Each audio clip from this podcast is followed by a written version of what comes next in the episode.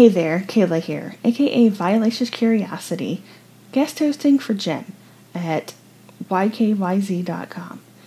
And I'm continuing my talk about the Golden Needle Sewing School in the Taliban controlled regions of Afghanistan in the mid and late 90s.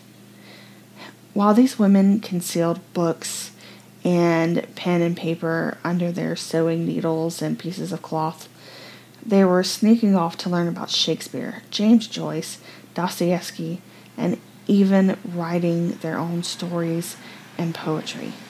Please look up the Golden Needle Sewing School and discover their beautiful works.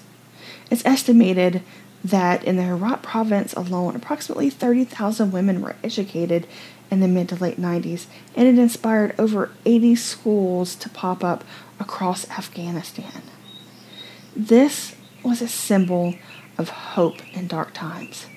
It showed that people, from the children who were lookouts to the wives who pretended to teach sewing to the men who stood up to teach and the women who braved the classes, were not afraid to fight for the fundamental right of education.